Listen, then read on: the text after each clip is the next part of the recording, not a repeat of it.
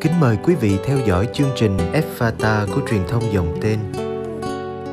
Chương trình hôm nay gồm có chuyên mục những bài học từ trái tim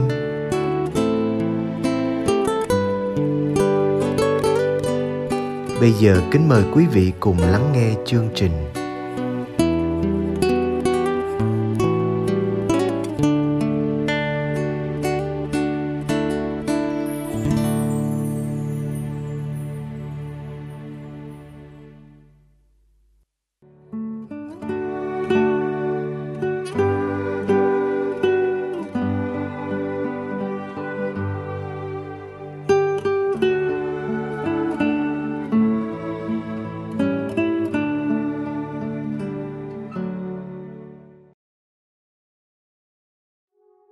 Sau đây, mời bạn lắng nghe bài chia sẻ Vùng đất bụi mù trời Trích từ tác phẩm Những điều trường lớp không thể dạy của Linh Mục Tadeo Nguyễn Văn Yên SG qua giọng đọc Anna Thương. Vùng đất bụi mù trời Kakuma là một vùng đất bụi mù trời. Mỗi lần có xe chạy ngang qua người ta chỉ có thể thấy một bức tường bụi, hay tự nhiên hơn. Những cơn gió sa mạc là điều thú vị ở đây, vì nó thổi đi cái nóng oi bức và cuốn đi loài mũi đáng sợ, mang mầm bệnh sốt rét. Nhưng đồng thời, gió cũng khuấy biết bao nhiêu bụi từ mặt đất bốc thẳng lên trời, đặc biệt là những cuộn gió xoáy mỗi buổi chiều chập tối. Sau ngày làm việc và đến chia sẻ ở các gia đình, tôi đi bộ về nhà khoảng 30 phút. Vừa đi, vừa đeo tai nghe để nhâm nhi mấy bản nhạc hòa tấu không lời. Về đến nhà thì dây tai nghe bám không biết bao nhiêu lớp bụi. Chỉ cần lấy tay vuốt nhẹ dọc sợi dây đã nắm được một lớp bụi dày cộm tôi thường nói đùa với những người ở đây rằng, bụi là quà lưu niệm tốt nhất của kakuma, là món quà dễ tìm, dễ thấy, dễ nhớ, nhưng khó quên. Ở đây có hai phòng máy tính để phục vụ cho việc dạy học từ xa do các đại học dòng tên tổ chức. Ở hai phòng máy này, dù những dãy máy đều được phủ kín bằng những tấm vải lớn nhưng mỗi sáng chúng tôi đều phải lau bụi, như thể những chiếc máy cày mới lên từ dưới ruộng. Tôi bị khó chịu khi hít thở bầu không khí quá bụi này. Mũi của tôi luôn gặp vấn đề, và đây là điều khó khăn nhất đối với tôi về mặt thể lý. Trong những ngày tháng chia sẻ cuộc sống với anh chị em tị nạn nhưng chính những người tị nạn này phải hít thở hàng ngày và hàng giờ, hết lớp bụi này đến lớp bụi khác vào phổi của họ.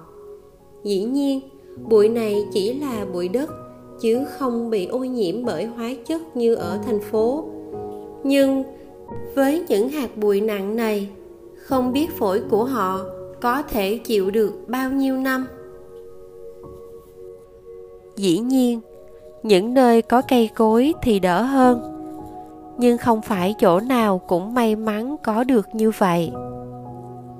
Có thể bạn sẽ đặt câu hỏi, tại sao người ta không trồng cây? Tôi cũng đã đặt câu hỏi này khi mới đến. Nhưng khi bước vào thực tế với họ, tôi mới thấy chẳng dễ gì trồng được cây và chăm cho nó lớn. Mỗi ngày tiêu chuẩn mỗi người được 10 lít nước để ăn uống và cho tất cả mọi sinh hoạt.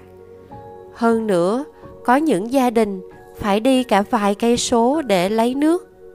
Thường thì họ được cấp những bình nhựa 20 lít để đựng nước, đủ theo số đầu người trong gia đình. Nhưng trong số những người sách nước ấy, cũng có nhiều em nhỏ 6 đến 8 tuổi lay lất với những bình 10 lít. Đó là tiêu chuẩn của những mùa bình thường. Còn nếu mùa hạn hán thì tiêu chuẩn 10 lít một ngày cũng chỉ là ước mong chứ không phải thực tế tôi đã từng ngạc nhiên khi nhìn thấy người ta kiên nhẫn dùng một cái chai nhỏ ngồi gạn từng chút nước từ những vũng nước trên đường để đổ vào bình lớn rồi mang về. Vì thỉnh thoảng, đường ống dẫn nước bị bể, nên nước tràn ra đường. Trong trường hợp đó, dĩ nhiên là khu vực được cấp nước, bởi ống này sẽ phải chịu khát vài ngày. Hoặc, họ cũng gạn nước từ những vũng còn động lại vài ngày sau cơn mưa. Nếu ngồi tính toán 10 lít có vẻ không nhiều, nhưng cũng là một lượng kha khá không đến nổi nhưng cũng cần biết đây là vùng nắng nóng gần như sa mạc nhu cầu nước uống của một người lớn lên đến 1 tới 2 lít một ngày, chưa kể nấu nướng. Thêm vào đó, trời nóng, mồ hôi nhễ nhại, cộng với bụi mù trời, bao nhiêu lít nước thì đủ để tắm và giặt. Vì thế, khi đã hiểu được vấn đề, tôi kiên nhẫn hơn với mùi của họ. Với thực tế nước như thế, chẳng dễ gì chăm được một cây lớn lên. Nhưng họ cũng đã cố gắng trồng và chăm được bao nhiêu cây có thể. Nhiều người đã trầm trồ. Kakuma bây giờ và 20 năm trước khác xa một trời một vực. Ít nhất bây giờ cũng có những vùng đã được phủ xanh. Nhưng dù sao, để chịu được sức nóng sa mạc, mọi cây cối đều có gai, từ cây nhỏ nhất đến cây cổ thụ lớn nhất, còn lá thì nhỏ xíu Quê hương tôi là một vùng miền núi ngoại ô. 13 năm trước, khi tôi ra đi, đây là một miền quê yên bình với một màu xanh phủ kín bởi cây cối, đồng lúa và cả những đầm sen. Nay nhìn tấm hình người ta chụp từ trên đỉnh một ngọn đồi, tôi không khỏi xót xa. Để phát triển thành phố, người ta đã hạ sạch từ cây ăn quả đến cây cổ thụ lâu năm đã sang bằng cả đồng lúa lẫn đầm sen thay vào đó là những ngôi nhà muốn mọc thế nào thì mọc với đủ màu sắc muốn ra sao thì ra chưa kể, những vùng đất chơ vơ chẳng một bóng người. Vì giá đền bù thì thấp mà giá đất mới lại cao chới với. Một bức tranh ngổn ngang và chua xót. Vì người đông nên người ta cần phải thêm đất. Nhưng sau khi đã chặt phá mọi sự, họ có cấu trúc lại được tốt hơn trước khi phá không? Đó chưa kể việc những người bản xứ có thể trở thành những người vô gia cư vì không đủ khả năng mua lại chính mảnh đất của họ. Tôi tự hỏi, liệu đây là sự phát triển hay bước thụt lùi? Ký ức trong tôi về một quê hương thời thơ ấu là những cây cối lớn nhỏ đủ loại với đồng lúa xanh mướt đầu mùa và vàng ống cuối mùa. Quê hương ấy còn được điểm thêm bởi màu hồng tuyệt đẹp của đầm sen khi đến mùa hoa nở nay, điều gì sẽ được lưu lại trong ký ức trẻ thơ? Chẳng lẽ là những bức tường? Quan trọng hơn, khi những cây xanh bị chặt đi, người ta sẽ lấy gì để thay thế cho lá phổi thiên nhiên này? Không biết khi chặt, họ có ý định sẽ trồng lại số cây tương xứng với số đã bị chặt không? Hay chỉ biết hai chữ, phát triển? Mà không nghĩ đến những hệ quả, và rồi phát triển sẽ đi về đâu.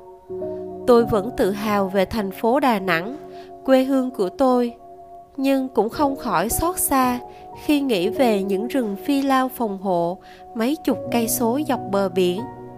Người ta đã chặt đến những bóng phi lao cuối cùng. Bình thường, mỗi năm giải đất này phải đón bao nhiêu trận bão đến thương tâm, và bây giờ tác hại còn nặng nề hơn vì không còn gì ngăn cản gió bão nữa. Mỗi khi bão qua, người ta ước tính tổn thất cao ngất trời. Những thủy điện nhỏ cũng đua nhau mọc lên. Không biết những thủy điện ấy đóng góp phát triển cho đất nước được bao nhiêu. Nhưng những dòng chảy tự nhiên bị giữ lại, môi trường sinh thái mất cân bằng. Mùa khô thì thủy điện lo giữ nước dân chúng bên dưới chịu khô hạn. Mùa mưa thì đúng dịp nước lên, thì thủy điện xả lũ, dân chúng hưởng trọn dòng nước xoáy. Nhưng ai là người gánh chịu thiệt hại nhất? Về số lượng, những người giàu có có thể bị tổn thất nhiều hơn, nhưng đó chỉ là một phần trong tài sản của họ. Còn những người nghèo thì bị lấy đi tất cả những gì họ có với đồng vốn ít ỏi, người nghèo chỉ có thể dựng được những ngôi nhà không chắc chắn. Còn tài sản của họ là ruộng vườn, là những cơ sở đơn sơ. Mỗi năm sau những trận bão và lũ lụt, họ phải làm lại từ đầu. Rốt cuộc, người giàu dù thiệt hại vẫn có thể tiếp tục phát triển. Còn người nghèo bị bỏ lại đằng sau và trở nên nghèo hơn dường như chúng ta sẵn sàng cứu trợ người nghèo hơn là nghĩ đến người nghèo. Trước khi được sai đến roma, tôi tưởng tượng đây là một thành phố cổ khô cứng với hết tường đá này đến tường đá khác. Nhưng lần đầu tiên khi máy bay gần đáp xuống sân bay ở roma, tôi đã thấy một màu xanh bạc ngàn. Hơn nữa khi tôi bắt đầu sinh hoạt với hướng đạo sinh và thường xuyên đi cắm trại, tôi mới khám phá ra rằng chỉ nội trong lòng thành phố đã có hàng trăm công viên thuộc loại lớn với những cây cổ thụ đến vài trăm năm và những bãi cỏ xanh rờn. Có lẽ họ cũng phải trả giá nhiều khi giữ lại những công viên rừng cây tự nhiên này. Thật vui khi ngày nay nhiều nhóm bạn trẻ ý thức về bảo vệ môi trường. Họ tình nguyện đi đến những vùng ô nhiễm để giúp người dân địa phương dọn dẹp và trồng cây tại nhiều nơi. Những ngày ở jerusalem, tôi thường đi ngang qua một công viên có bãi đất rộng, cỏ xanh rờn. Nhiều người dân địa phương và các nhóm khách du lịch thường đến đây vui chơi và sinh hoạt. Một hôm khi đi ngang qua công viên, tôi thấy có nhiều rác tung tóe khắp nơi. Vì trước đó, đã có một nhóm khá đông đến sinh hoạt và ăn trưa tại đó. Rồi họ bỏ các hộp thức ăn vào thùng rác, nhưng các chú quạ đã bới tung ra, rồi gặp gió thổi bay tứ toán. Không nỡ để công viên đầy rác, tôi đã đến nhặt. Dĩ nhiên là những hộp rất bẩn.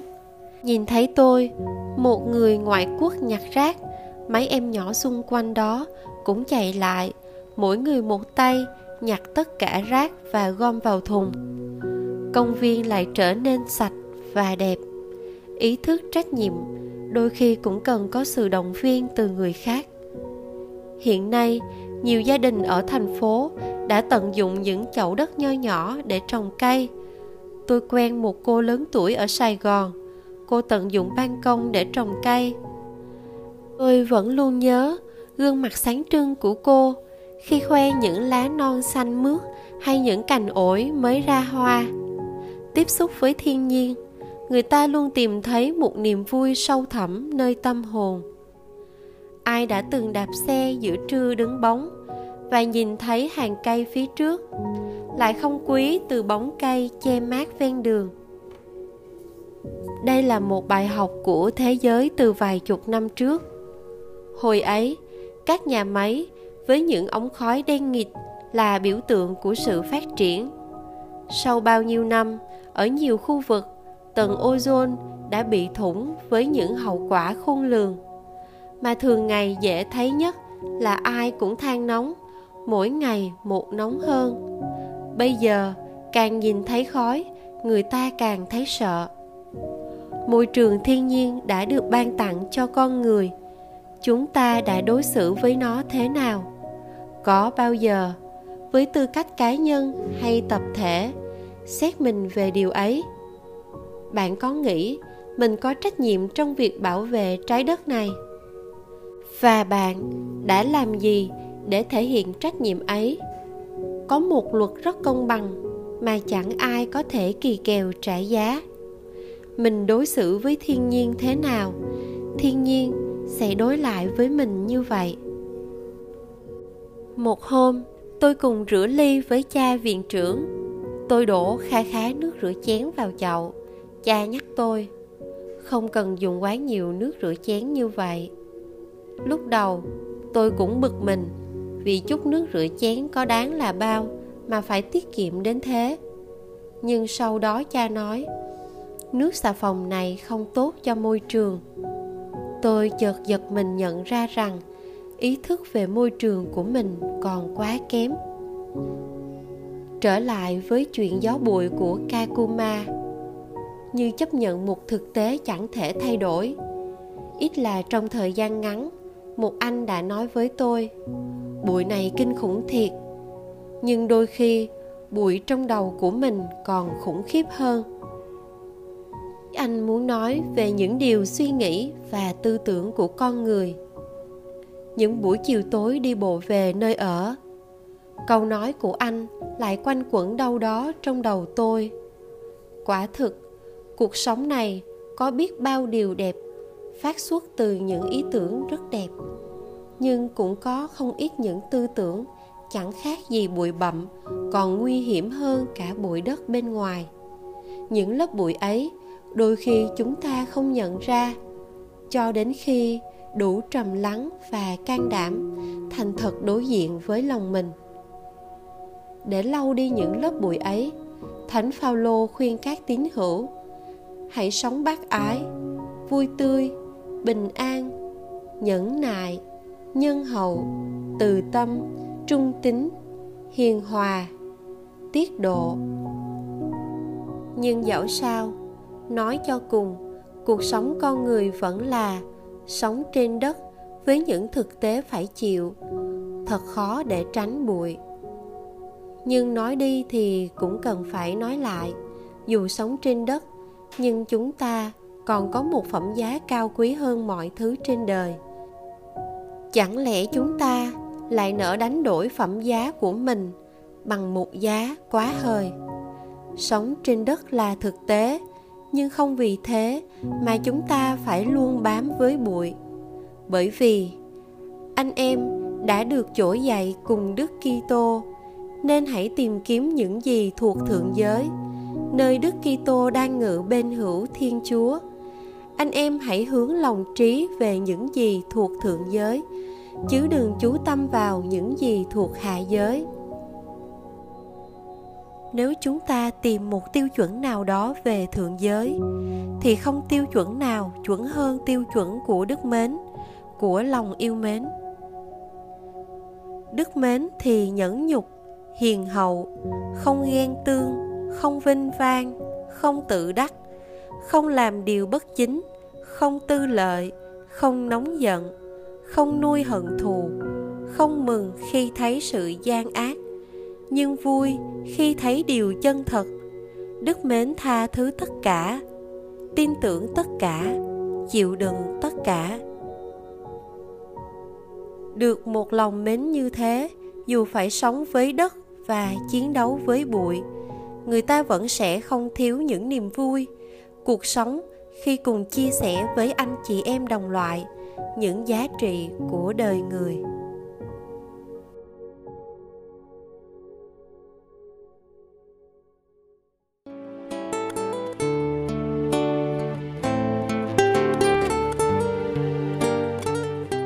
Cảm ơn quý vị đã theo dõi chương trình. Xin Chúa chúc lành cho ngày sống của quý vị.